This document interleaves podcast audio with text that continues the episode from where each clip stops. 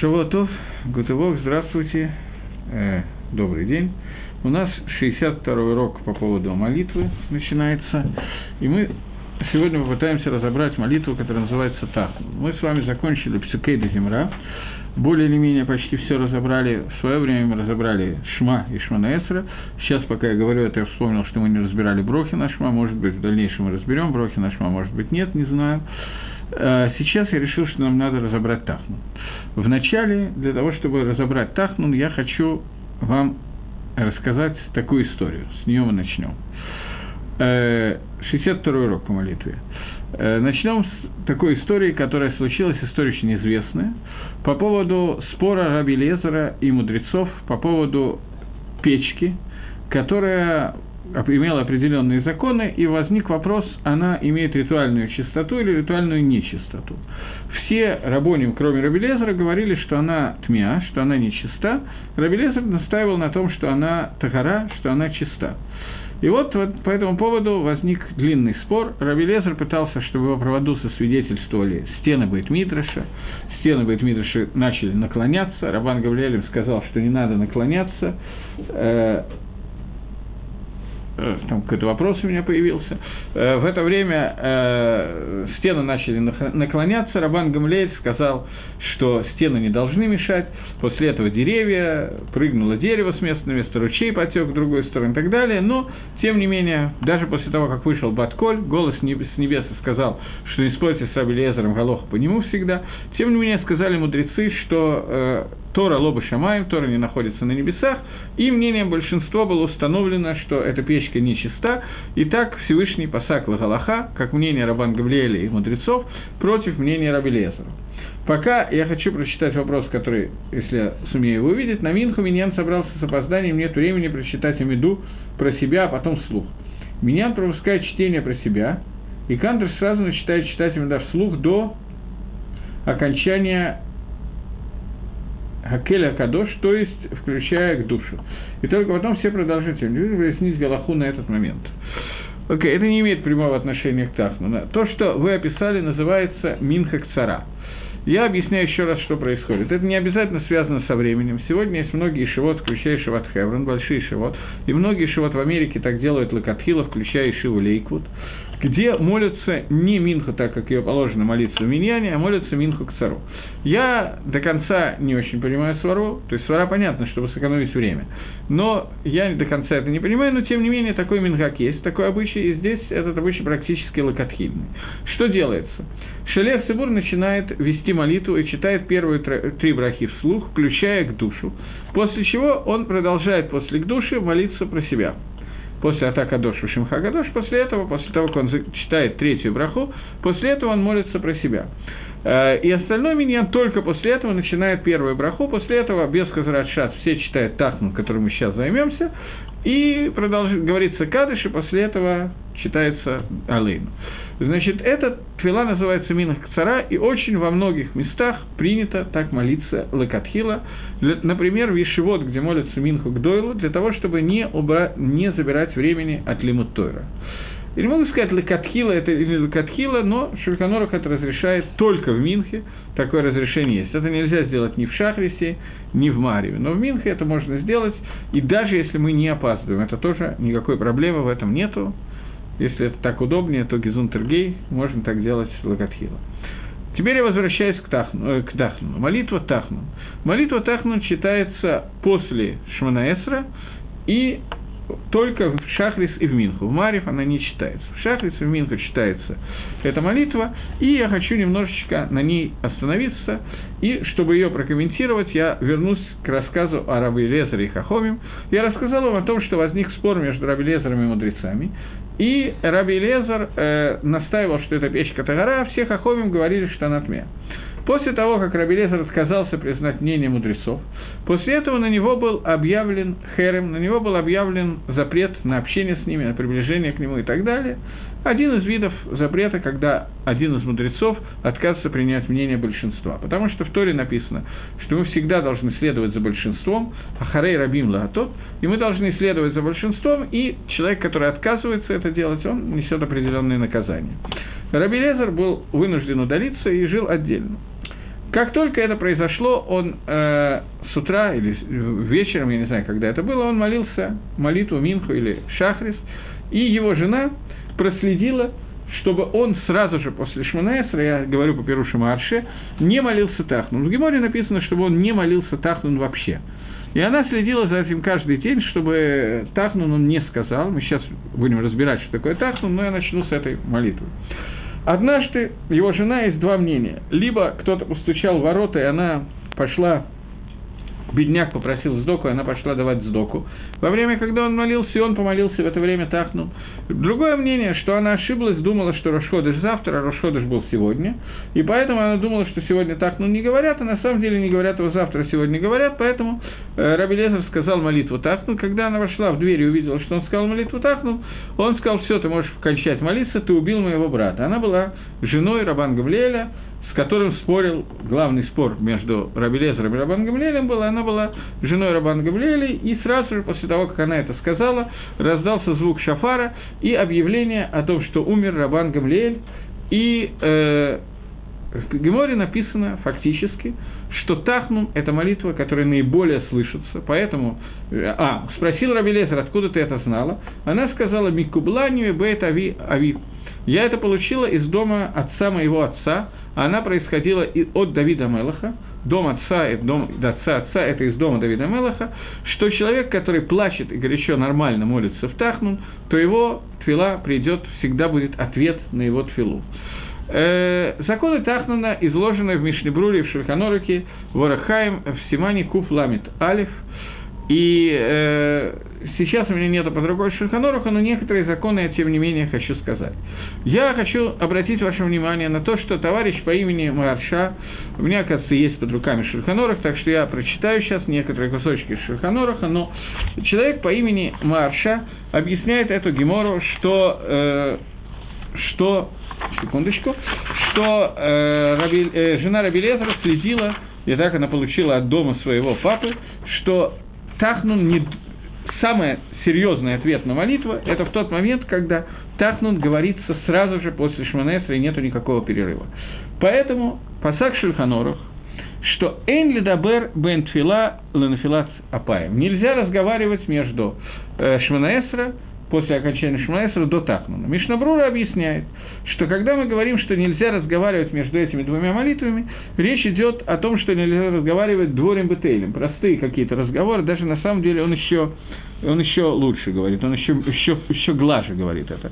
Э, он говорит, что нельзя разговаривать, объясняет Мишнабрура, что иначе его э, тхина, его плач, который он молится в Бенафилат Афаем, когда он вот так вот кладет голову, она не так хорошо принимается, потому что он э, разговаривает на другие вещи, другие легамри. Но, добавляет Мишнабрура, Сихаба Алма, обычный диалог, не отвлеченный какой-то важная беседа, а обычный диалог, ничего страшного – но только не во время, когда Шелех Цибур э, молится. Во время, когда Шелех Цибур молится, просто нельзя разговаривать. И тем более можно отвечать к душе, и кадишам, и так далее, и так далее. То есть Мишнабрура говорит о том, что нет никакой проблемы, если мы скажем несколько слов между Шманесра и Тахманом. Речь идет что, о том, что не надо заниматься какими-то серьезными делами между этими двумя молитвами, иначе Тахман будет плохо слышаться. Э, это первое, на что я хотел обратить внимание. Э, дальше – э, если человек говорил и даже занимался чем-то очень важным, тем не менее, все равно можно считать тахну, но это уже не такой серьезный уровень тахнуна, как если он не говорил.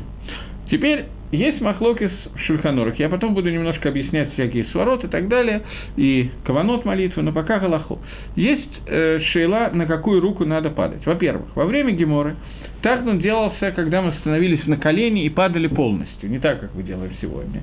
Сегодня когда мы молимся Тахнун, мы кладем голову вот так вот на левую руку, и вот так вот кладем руку на стол, и это называется нафилат апаем, мы падаем на лицо. Это нафилат который мы делаем сегодня. Вопрос в том, на какую руку нам надо класть голову, на левую или на правую. Э, есть разные минагимы, разные объяснения. Э, Дад Гагро, Вильнинского Гаона, что мы всегда должны класть голову на левую руку, и в Шахрис, и в Минху, независимо от того, когда мы молимся, всегда на левую руку. Э, Мишна Брура, пасак, что мы не самхим на агро и не делаем как агро. Э, Альпикабола – это связано с тем, что сторона левая, это левая сторона, это медадин, мера суда, и Тахнун связан с мерой суда. Поэтому надо класть на левую руку. Другой там, который приводится в Шульханорухе, это там смысл того, что когда мы отходим и помолились Шиманаэсра, сразу после Шиманаэсра, справа от нас находится Шехина, Шехина. Таким образом, мы должны кланяться в сторону, класть голову в сторону Шехины, поэтому это левая рука. Но Почему мы это не делаем? Потому что э, в шахрис мы не делаем, в Минху мы так и делаем.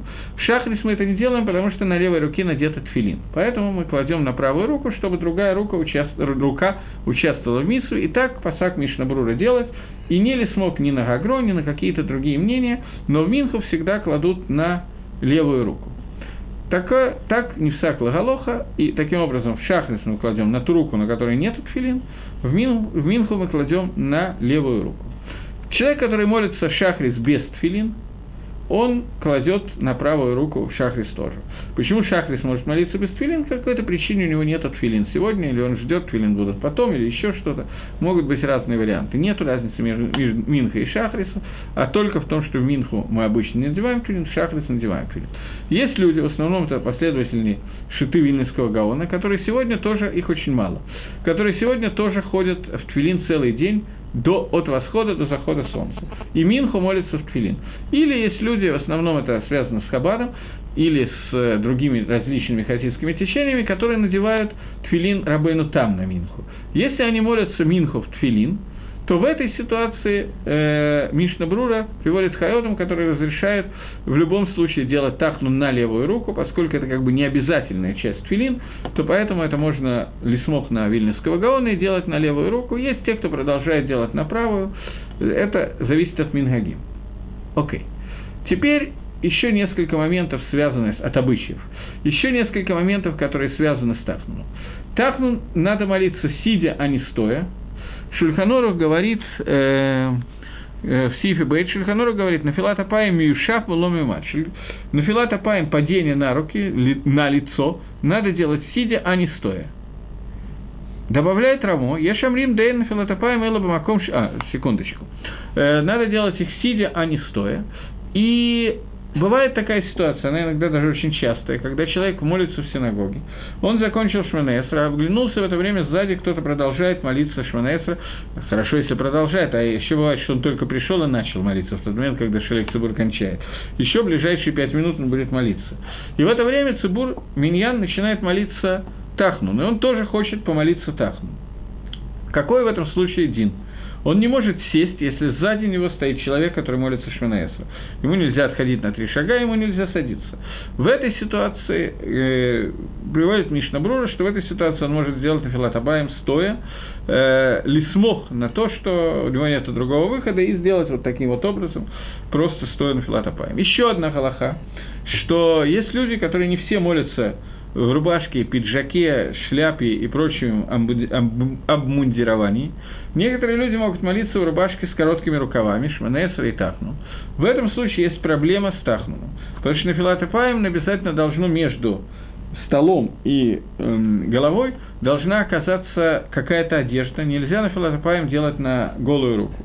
Я пару раз видел, что кто-то брал э, носовой платок, клал тишим, что-то такое себе на руку, и только потом делал на филатопай на это. Бупаштус это можно сделать. Мне кажется, что в связи с, этой, с тем, что Галахаб Шута не в Шульханорухе, что человек не может делать на филатопаем на тело, тело не работает в качестве, поскольку голова и рука сделаны из одного и того же материала, из мяса и кожи, в голове у некоторых есть мозги, но это не меняет Дина. Поэтому в этой ситуации э, мне кажется, что человек должен лекатхила подумать и молиться в рубашке либо с длинным рукавом, либо накинуть что-то типа пиджака на плеч, ну, на руки. Не только на плечи, а на руки. Теперь еще один закон, который нам нужно пройти, и после этого мы можем двигаться дальше.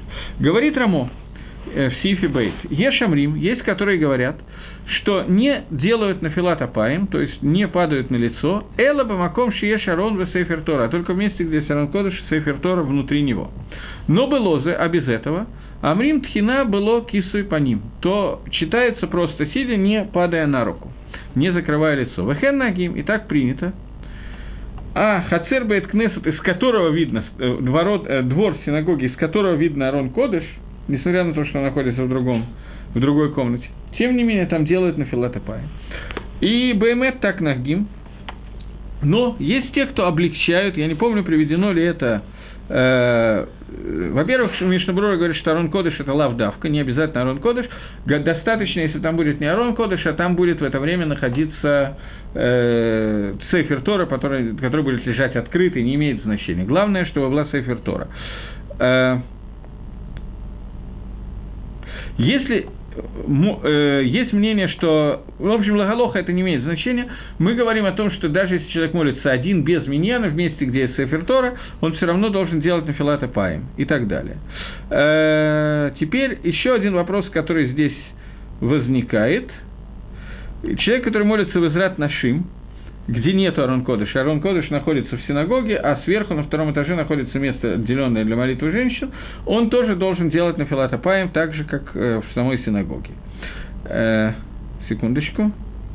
Если человек молится одновременно с миньяном, даже если он молится не в месте, где молится миньян, но миньян молится в том месте, где есть Сефер Тора, а он молится у себя дома в это же самое время, и вместе с ними делает нафилата паем, он тоже должен делать нафилата паем на руку, несмотря на то, что у него дома нету Сефер Тора и нету миньяна.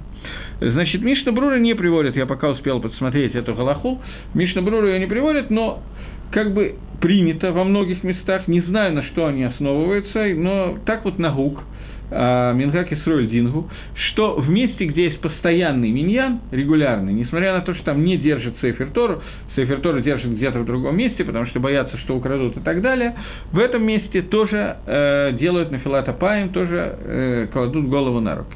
Есть мнение, что в месте в Бет Мидраше, где есть много книг, но нету сейфер, тоже, тоже надо делать на филатопаем. Это мнение тоже не приведено мифураж плоским, но такой мингак тоже существует – Нагара, Нагара, так как принято пашта, так как принято, так и будем делать, зависит от того мингага, который есть в месте, где вы находитесь, но Миикар один по закону, строго по закону, на филат копаем делается только в месте, где есть Сефер Тора, в других местах она не делается.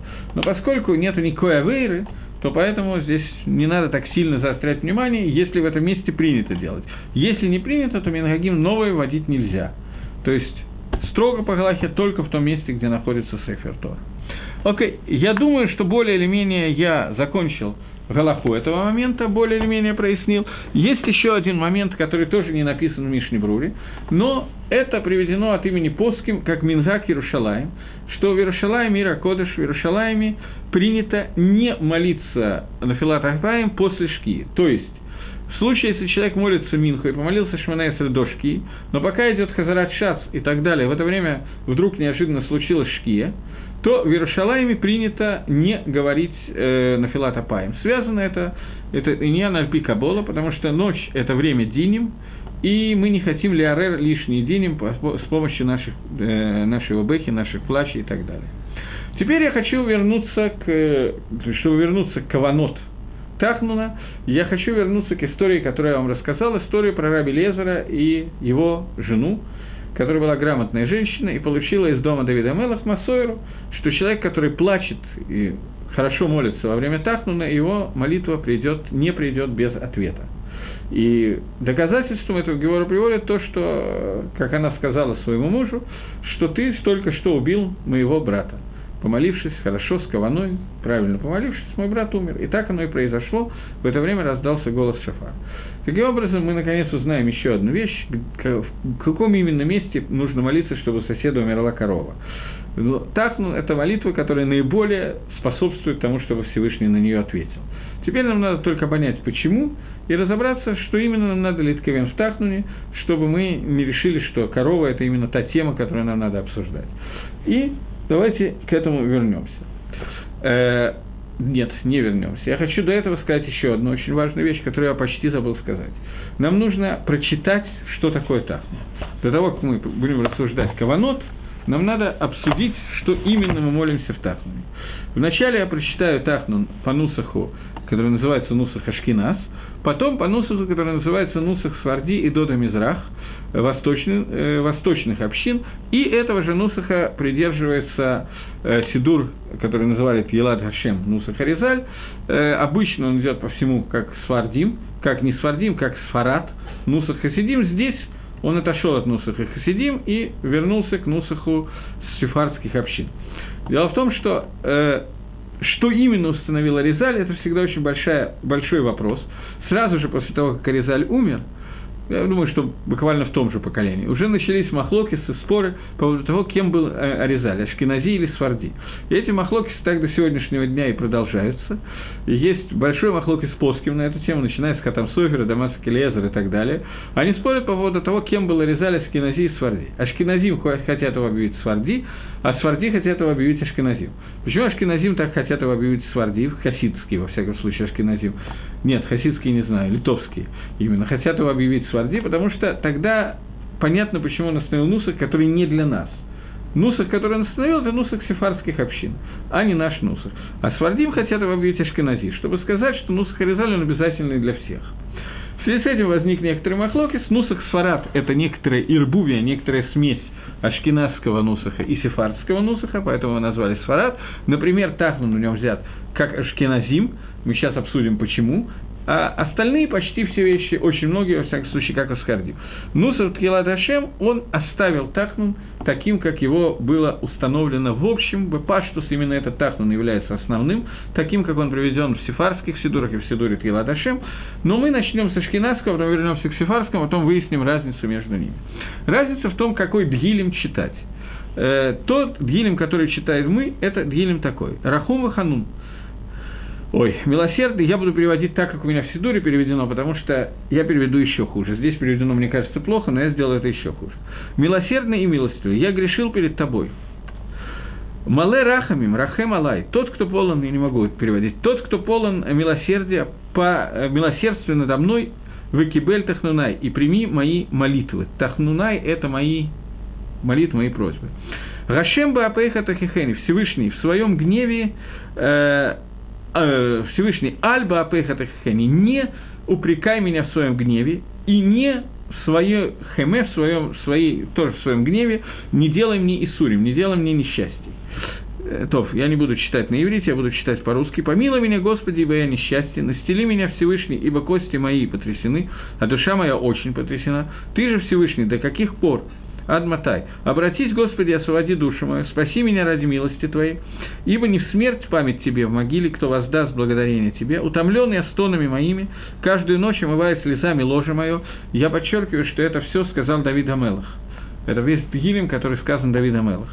От слез постель моя тает, не месит. Он переведен не очень хорошо, перевел не тает, можно сказать тает, а э, от слез постель моя не месет. Э, не месет – это от слова «миюс» э, становится неприятной. Может быть, слово «немас» растает тоже можно перевести. Окей.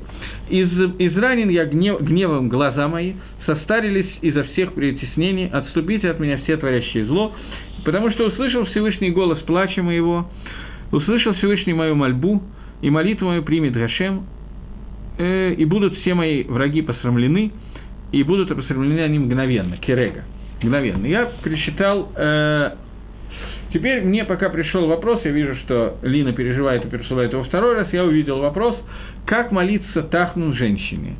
Э, есть такие вопросы, в которых женщина никак не отличается от мужчин.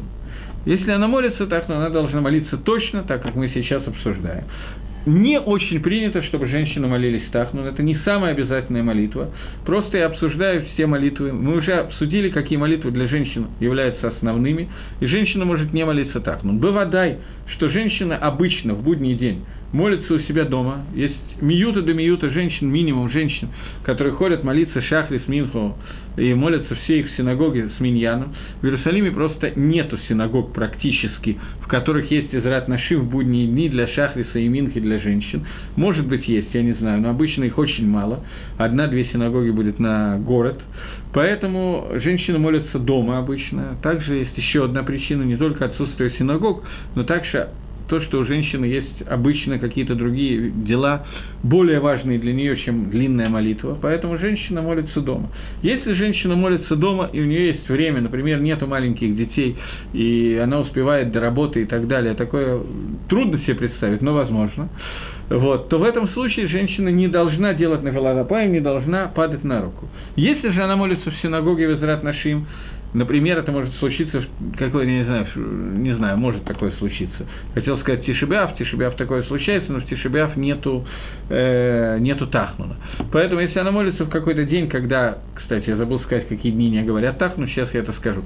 Если она молится э, в те дни, которые говорят Тахну синагогу, и там есть миньян, и там есть Сейфер и так далее, то ей надо класть голову на, на левую руку, поскольку женщина молится без тфилина. Все. Други, другой разницы не видно. Теперь я забыл сказать, что в Рош-Ходыш, Хануку, Пурим, э, праздники, полупраздничные дни, весь месяц Нисан, до 12 числа месяца Сиван и так далее, в Сидуре это приведено, Тахнун не молится. Все дни, в которые Тахнун не молится, его не надо молиться в той синагоге, в которой он не молится. Почему я говорю в той синагоге? Потому что не молится так, ну, в синагоге, в которой есть обрезание, или в которой присутствует папа ребенка, сандек, который держит ребенка на руках, или мойл. И есть еще различные причины, по которым не молятся так. Ну, в случае, если так, ну не молятся, мы тоже не молимся. В случае, если мы молимся Баихидус, в отдельно, без синагоги, то мы не молимся так, ну только в те дни, которые весь Амисраэль не молится так. Ну, это весь месяц Нисан, я повторяю, это до 12, до 12 числа месяца Сивана, от Рошходыша до 12 числа, всю Хануку, которая будет в ближайшие дни, Пурим, э, Холя Моет, э, праздники, субботы и э, полупраздничные дни, все. В Тишебиав. В Тишебиав тоже не говорят так, но потом, может быть, у нас не знаю, сейчас мы не будем обсуждать, почему в Тишебиав тоже не говорят так. Несмотря на то, что это совсем не праздничный день. Окей. Таким образом, вернемся к тому, что я прочитал. Я прочитал Тахнун, который говорится по Нусаху Ашкинас. Теперь я хочу прочитать Тахнун, который молится по Нусаху Сфарди. То есть Нусах, который молится в Сефарде, и в Хабадском Сидуре э, Гила Зашем тоже приведен тот же самый Нусах тоже начинается так же Рахум Ханун Хатану Лифаней Харахем Алейну Вашейну. После этого начинается псалом Давида. Ледавид Алейха Хашем Навши Иса. Псалом Давиду. Тебе, Всевышний, душу мою я... Я прочитаю так, как здесь переведено по-русскому. Я душой... Э, буду стремиться я душой своей. Э, Иса – это вознести. Дословный перевод – Давида говорит, что в себе Всевышний я передам, вознесу свою душу. Не стремиться, а передать свою душу. Именно из-за этой фразы по Нусаху Ашкиназу не молятся этот псалом, и они заменили этот псалом на другой псалом. Э, перевод, который сделан здесь, он эту вещь убрал просто в переводе, и он перевел, это правильно, Иса, это и возносить, и стремиться, это тоже. Но комментарии, которые говорят, я имею в виду сейчас Нефиш Гахаим, я принес с собой, поэтому я вам зачитаю, говорит, что из-за того, что здесь сказана эта фраза Иса, поэтому мы не молимся э, по Нусаху, мы, Ашкиназим, я имею в виду, не молимся этот псалом. Оп, папа, секундочку. Я хочу зачитать это место. Это не сам Нефиш Гахаим. Нефиш Гахаим написан Воложенером, Равхайм из Воложенера. То, что я говорю, это Гагаотла Нефиш Гахаим. Э, наверное, мне надо зачитать этот кусочек. Весь второй шар Нефиш Гахаим он, у него есть четыре шара, и весь второй шар на посвящен тфиле, молитве. И это довольно интересно. Очень глубокие комментарии объяснения молитвы, которые я обычно не зачитываю. Сейчас я зачитаю только часть из них. 18-й перек, начало я зачитаю. Э, говорит, после того, как человек уже привык и успорядочил себе свою молитву, и тем самым он соединился тремя уровнями. Нефиш, рохи, нашама, три уровня души, о которых мы с вами говорили, быклалуто полностью, и он соединяет свою душу посредством букв и огласовок, таамим, и также нигуним, как это сказать, таамим, мелодии, которые он читает в молитве, в каждом слове, как мы уже обсуждали. После этого он в полной чистоте, э, в полной чистоте он э, э, увеличивает свою кавону.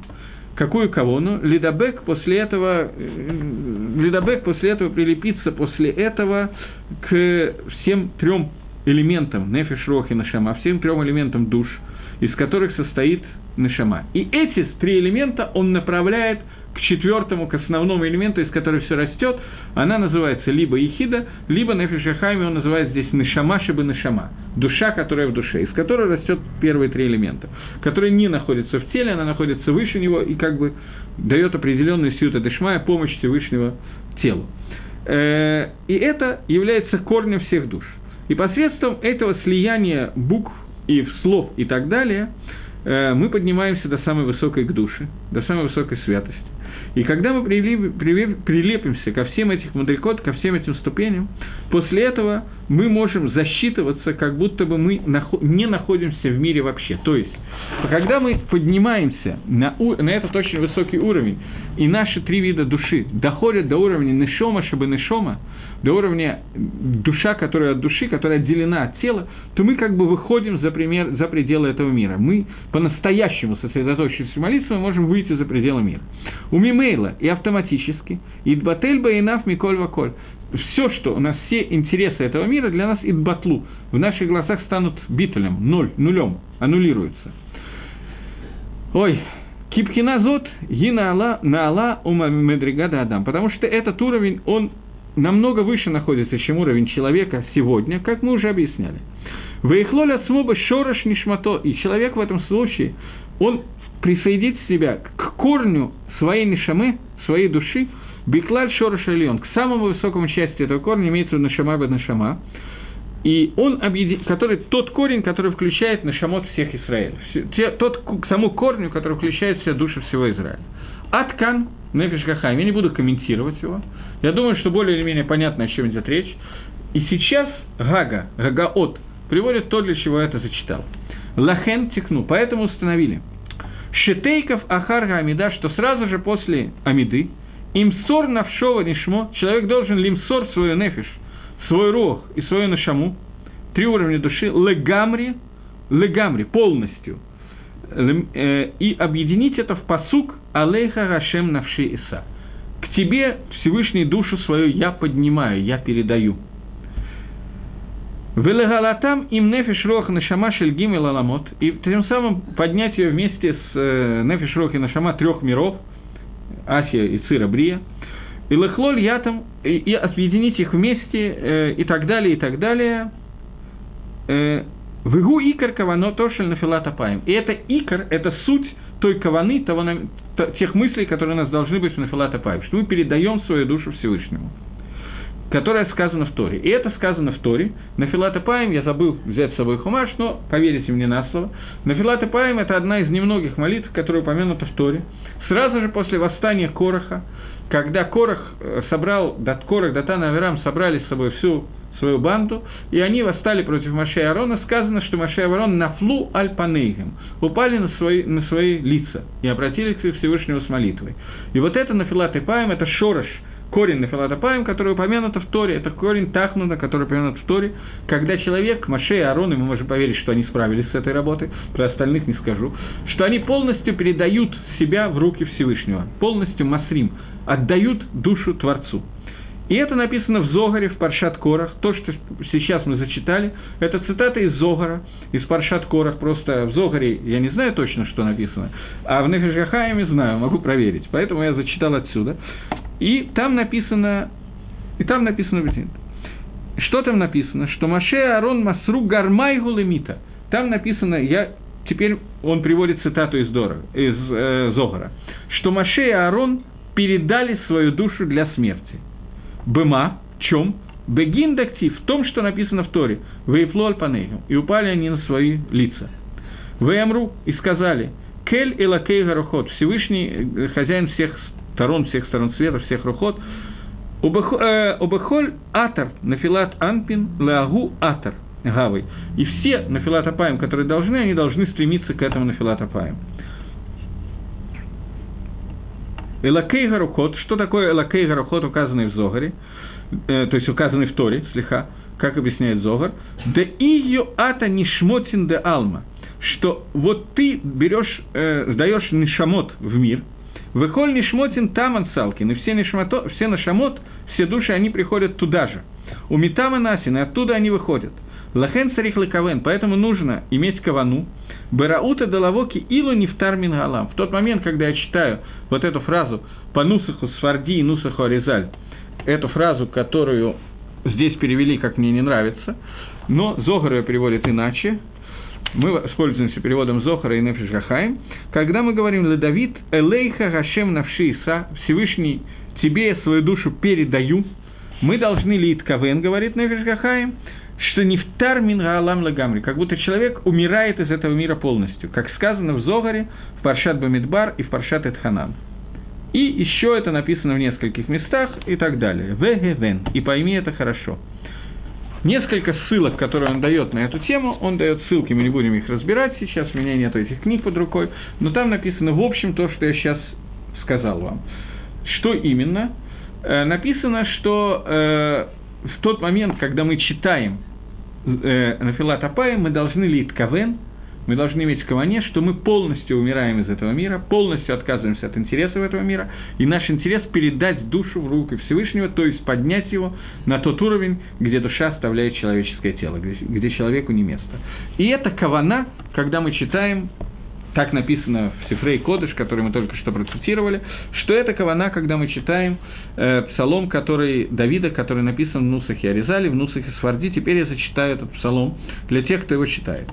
Э, Псалом Давида «К тебе, Господь, буду стремиться, буду отдавать я свою душу, «О Всевышний, на Тебя я положился и не посрамлюсь, и не восторжествуют враги мои надо мною, так и все надеющиеся на Тебя не посрамятся. Пусть будут посрамлены предатели, которые надеются на пустое. В стезях своих, Господь, поведай мне, путям своим научи меня, веди меня путям истины своей, вразуми меня. Ведь Ты Бог, Спаситель мой, на Тебя надеялся я всегда, вспомни милость свою Всевышний и любовь свою к нам.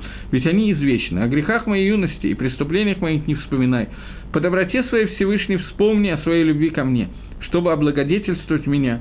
Всевышний ты добр и справедлив, поэтому укажет он грешникам путь истины. Поведает он смиренных и так далее. Я не могу до конца читать, мне очень перевод не нравится, но суть псалма вы уже увидели, а остальные части, если кто-то захочет, то у нас есть возможность, у вас сегодня несложно найти Сидур с русским переводом. Нусах Ашкинас и Нусах Сфарат, хасидский Нусах и литовский Нусах – то есть, фактически, большая часть ашкенадских евреев, я не знаю, как, где-то я видел, я не нашел сегодня, я немножко готовился к уроку, я не нашел, где я это видел, мне казалось, что я видел Маген Аврааме, этого нету. Но они не читают этот псалом, который мы только что зачитывали, и сменили его на другой псалом, несмотря на то, что в, э, в Нефиш которая как бы галитовская книга, книга, которая написана учеником Вильнюсского Гаона, написано, что это и есть Нафилат это суть Нафилат поскольку Лит Кавен, читать псалом, и не Лит Кавен, что я передаю себя в руки Всевышнего, Нихдгуд. Здесь написано, а Лит Кавен этого я не могу. Поэтому, если я это Миткавен, ну. Но поскольку обычно так случается, что люди не метковним, и будем называть вещи своими именами, мы находимся на Мадреге, когда на той ступени, когда такой каваны каждый день в филе – я думаю, что у некоторых из тех, кто меня слушает, может не быть, а у меня точно нету, то поэтому э, наши мудрецы заменили один псалом другим, примерно такого же содержания, но без этой части. Для того, чтобы эту кавану мы не включали сюда, поскольку не можем мы ее включить. А если это не включается, то мы теряем весь смысл Тахнуна, поскольку это га-смысл, это основная кавана Тахнуна. И поэтому мы читаем другое. Мы читаем ту же часть, которая в том псалме написана. «Я грешил перед тобой, Всевышний, который преисполнен милосердие» и так далее. «Всевышний, в гневе не обличай меня, в ярости не карай меня, помилуй меня». Остальные части очень похожи на тот псалом, который мы только что зачитывали, поэтому мы будем разбирать на, на уровне вот этого вот псалма, который мы сейчас с вами читаем. Но я хотел, чтобы вы знали, что «Бейкарон Тахнун», во всяком случае, Альпи Зогар, по мнению Зогара и Нефиш Гахаем, э, то есть Альпи Кабола, это тот Тахнун, который написан э, в, Нусахе Сфарди и в Нусахе Аризаль. Есть тамим, по которым мы этого не делаем. Эти тамим я сейчас вспомнил, мне говорили, я не видел сам, но приведены в книге Каврахаим. Кавахаим – это книга сефардских поским, набор такой очень серьезных сефардских поским, и там они привели эту кавану, насколько я помню, но я не посмотрел сегодня. Окей, Теперь вернемся и будем разбирать Тахну в том виде, в котором он написан у нас.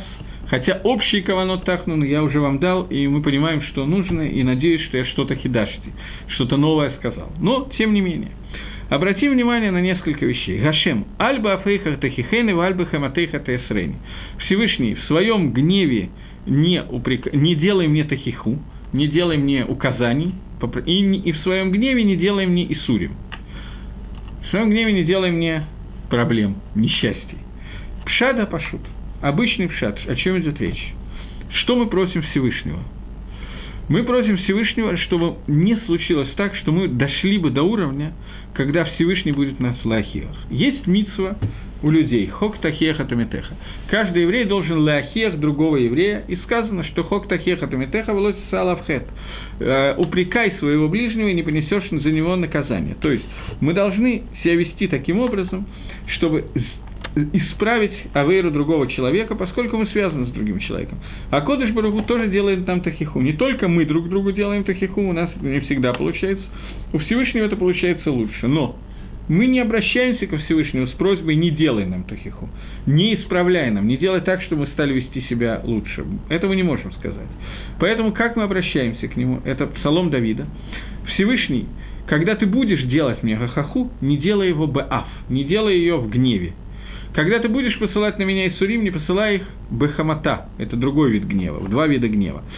Не то, что мы говорим «аль-тахихени», не делай мне тахаху, хас вышелом. Мы просим, нам нужна тахаха со стороны Всевышнего, нужно, чтобы Всевышний нас чего-то научил, но не в гневе. Поэтому мы просим так, как мы просим. Э, еще немножечко я хочу добавить здесь. Э, секунду.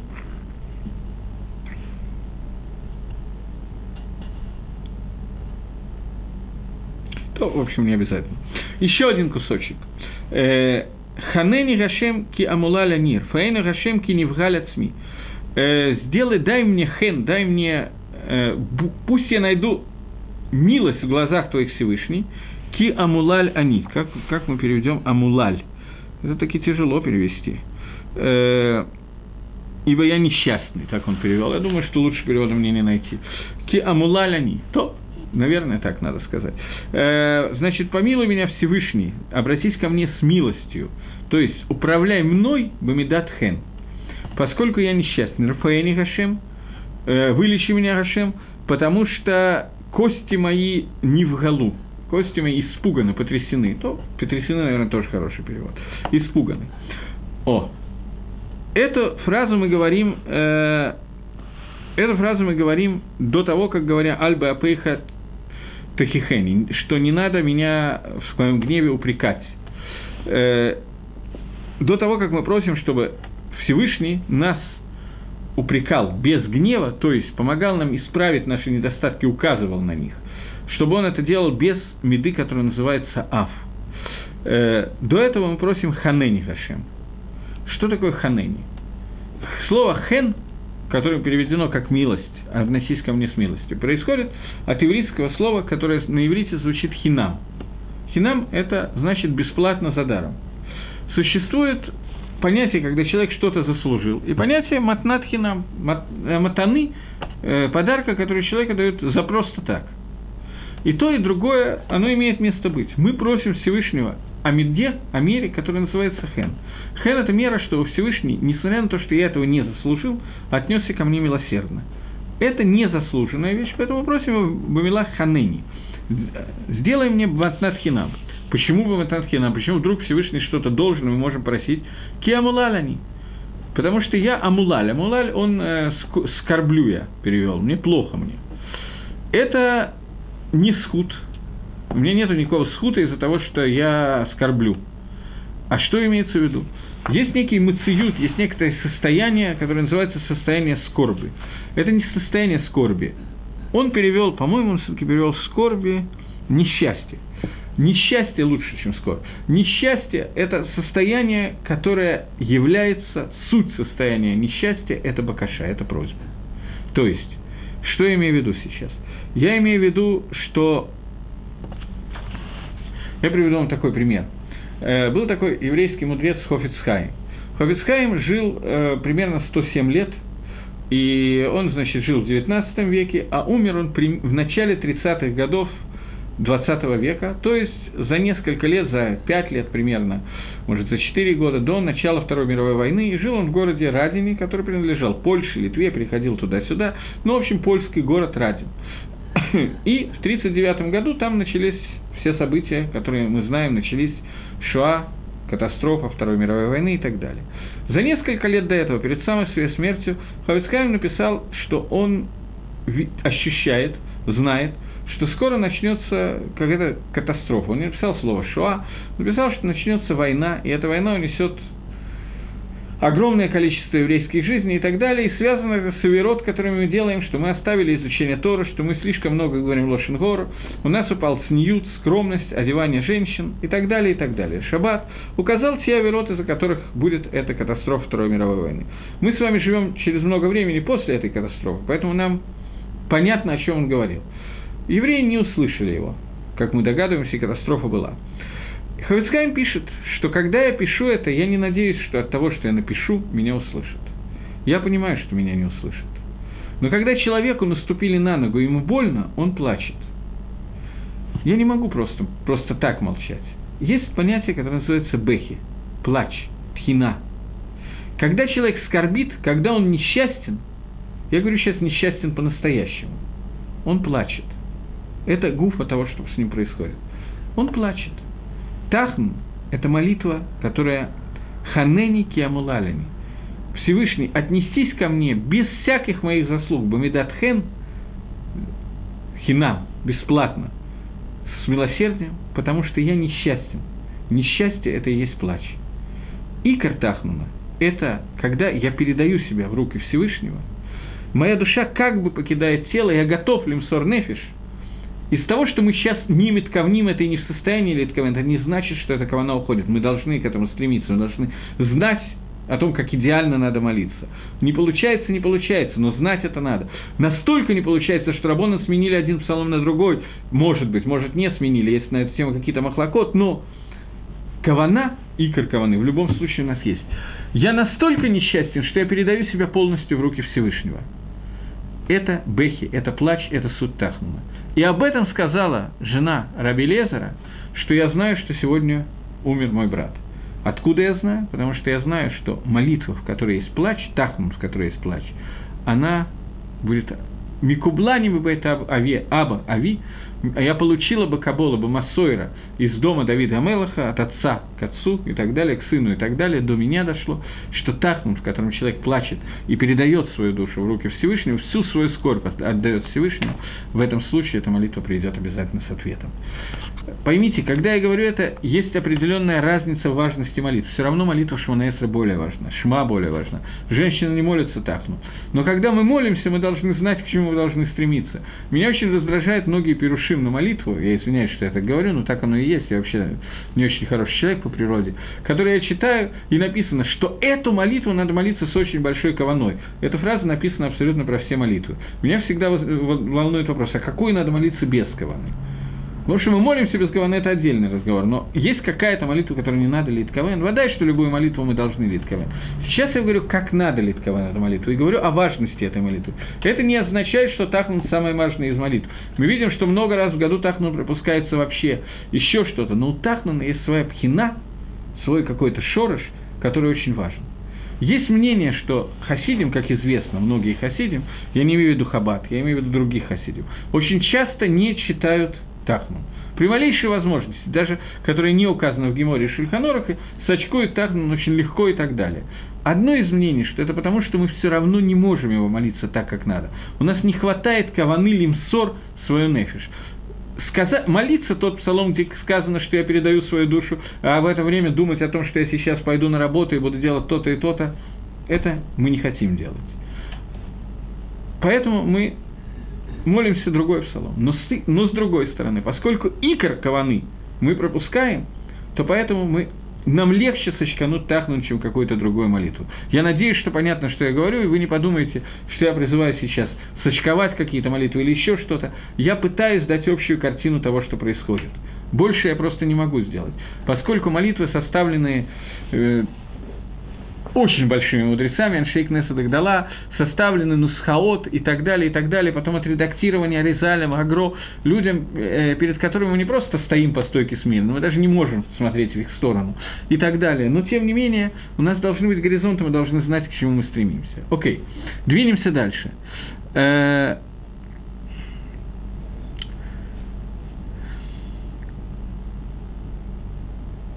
Еще один кусочек. Навшини в галамиот, ваата Хашем адматай. Душа моя очень напуганная, не просто напугана, багуль, находится в совершенном несоответствии, полностью потеряна. А ты, Всевышний, до коли, адматай, до когда? Э, когда мы говорим о каких-то материальных вопросах, то у нас есть возможность ждать до того времени, когда они исполнятся. Когда же мы говорим о вопросах э, связи со Всевышним, о духовных вопросах, и эта связь теряется, то здесь возникает вопрос Адматай. До когда? До, до коли мы можем знать, ждать восстановления, объединения Всевышнего, со Всевышним? Э, есть Исурим, которые разного уровня. Есть Исурим, когда у человека болит зуб – об этих Исурим, об этих несчастьях обычно очень хочется, чтобы он прошел очень неприятное ощущение, опробовал. Но, тем не менее, об этом не составил Давид Амелах свой вопрос от Матай. Вопрос этот стоит в том, что мы сказали, «Амулалини, я весь наполнен страданием, я весь состою из одного несчастья, доколе, доколе это несчастье будет продолжаться». Давид Амелах – это был человек, который скорбил по одному и тому же поводу всю жизнь. Суть Малхус Давида – Поэтому все войны Давида велись на эту тему и так далее. Это, мал, это войны, это суть попытки проявить в этом мире понятие, которое называется Малхут Шамай, Царство Всевышнего. Сделать так, чтобы оно было проявлено в этом мире. Давид Амелах начал эту цепочку и закончит эту цепочку его потомок Машиах, который раскроет полное проявление в этом мире э, Всевышнего и его меды, меры, которые называются, атрибуты, которые называются атрибут Малхут, атрибут царства. Вопрос Адматай, вопрос касается, до какого времени будет вот этот гестер по ним, это сокрытие лица Всевышнего, и будет отсутствие проявления Творца. Навши Багуламиот. По этому вопросу моя душа полностью Мишуамемит, она полностью потеряна, потому что непонятно, когда это произойдет. Шуву Гашем, халца навши, хашиену ламан хаздейха. Возвратись Всевышний, халцанавши, вооружи, э, восстанови душу мою и спаси ради твоего хесада. Э, то есть в эту филу включается, в эту молитву включается она просьба схута, просьба лискот, чтобы мы просим Всевышнего, чтобы у нас был какой-то схуд, чтобы мы удостоились. Должна быть себя, должна быть причина, по какой причине мы можем удостоиться. Э, Здесь мы отвечаем, «Халса навши, удостой мою душу и спаси меня, ради чего, в связи с чем, за какие заслуги? Ламан хаздеха, ради твоего хесада». Молитва Тахнун, икор этой молитвы, это Медад Гадин. Поэтому эта молитва очень увеличивается, мы не будем разбирать как, но она увеличивается, прибавляется две-три странички э, в понедельник и четверг, дни, когда, которые соответствуют Медад Дин больше, чем остальные дни в неделе. Медад второй день недели это, если первый это хесед, то второй это дин всегда идет. И то же самое на уровне ход венесер. Э, то есть это медот дин, который проявляется более явно в эти дни, это шени хамиши. Поэтому в эти дни тахнун увеличивается, поскольку в этот день, в этот день надо, в это время надо лиматека дгадиню, надо их усластить, эти дни. Поэтому суть тахнуна – это просьба ради всего, о чем мы говорим сейчас – Ламаан хаздеха, ради твоего хесада. То есть, прояви ко мне атрибут хесада, смени атрибут дин на атрибут хесада. Это суть Тахнуна. И это первое, с чем мы приходим. Гашиену, спаси нас, ради того, чтобы твой хесад был проявлен в этом мире. Я сказал, что мы должны во время Тахнуна лит кавен, что мы полностью как бы умираем, отдаем свою душу в руки Всевышнего. И это отдавание своей души в руки Всевышнего равносильно понятию, которое называется понятию мета, понятию смерти. Поэтому в этом, несмотря на то, что псалом, который мы сейчас считаем, это немножко другой псалом, но в этом псалме тоже упомянуто то, о чем мы говорим. Кеэйн бывает зихреха, башауль ми, ми йоделаха. Поскольку нету смерти... Сейчас, секундочку. Я хочу... Э,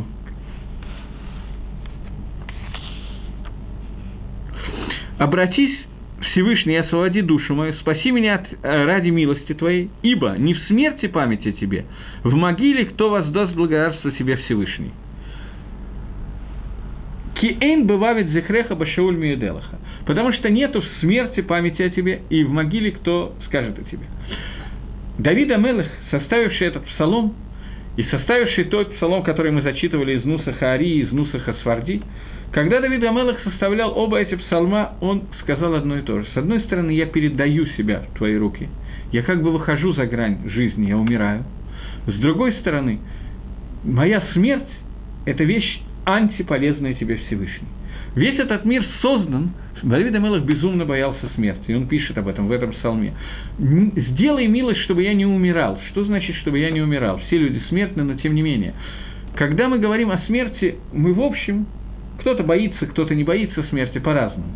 Но суть того, что такое мавит, это очень страшная вещь. Смерть – это время, когда человек становится потр становится свободен от мицвод. Известны истории про многих гдойлем, в том числе Гаон Мивильна, которые плакали перед смертью, говоря, что за одну минуту жизни в этом мире, которая является тахлис, сутью Аламазе, человек может удостоиться одной митвы, которая перевернет вообще все, что существует. Мир создан для понятия, которое называется авойда, авадад Гашем. Мы шутфим, мы компаньоны Всевышнего для того, чтобы доделать этот мир. И мир можно доделать при жизни. После смерти – душа не умирает, она остается жить, она наслаждается Зив Шехина, она находится в Ганедане, ей очень хорошо, значительно лучше, чем нам сейчас здесь. Но, тому, кто попадает в Ганедан, не всем. Но, тем не менее, самые большие цадики боялись этого момента, потому что мы лишаемся возможности, которая называется возможность лавод башем, служить Всевышнему, делать что-то для Творца. Делать что-то для Творца – это означает кидуш Хашем, освящать имя Всевышнего.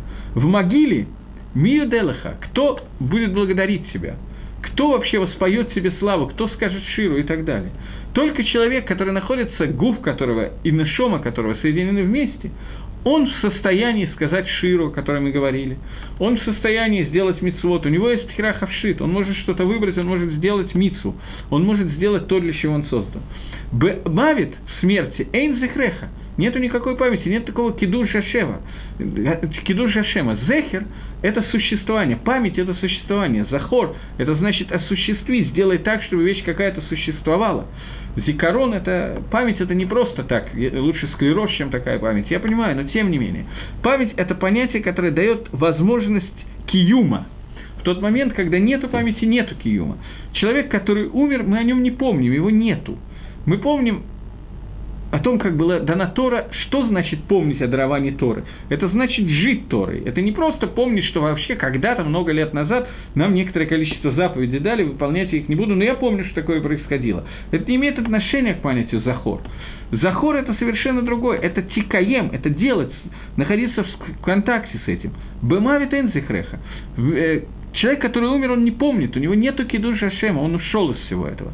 И это наибольший, страх, который у нас должен быть, что мы лишимся того, что, передав душу Всевышнему, мы готовы лимсор нефишлашем, но отдав ему душу, то есть придя к состоянию, когда все элементы этого мира, они отсутствуют, у нас есть только кидуш Хашем, но при этом мы не можем осуществить кидуш Хашем, когда мы не находимся в этом мире. Это некая стира, некое противоречие, поэтому мы говорим в Илим, «Бемавит энзихреха» – в смерти нет упоминания о себе. Поэтому мы боимся этого. «Кейн бемавит зихреха» Таким образом, мы должны оценить свою жизнь. И когда мы молимся эту молитву, когда мы молимся Тахну, то мы должны оценить правильную систему Маарехета, систему Маарехета ценностей, которые у нас есть. Понять, что жизнь для нас ценна только в том, что осуществляется в этой жизни различные мицвод и различные действия, связанные со Всевышним. И мы бехи, бебехи, с мы передаем себя в руки Всевышнего, для того, чтобы Всевышний оставил нам эту жизнь, несмотря на то, что мы готовы передать ее в руки Творца, потому что то, что мы видим в этом мире, для нас мивуталь, его нету. Все, что нам хочется, это нам хочется ликадеш шем гашем. Это суть молитвы Тахну. Таким образом, более или менее, я ее секамти, и понятно, почему тхина, бехи, которая может быть, имеет такую ценность, потому что тхина, бехи, плач – это икор тфилы, и особенно икор тфилы Тахнума. На этом мы закончим, и я решу, что мы будем делать. Вероятно, мы разберем души Десидру, Эволюцион, следующее занятие. А сегодня до свидания, всего доброго, до новых встреч.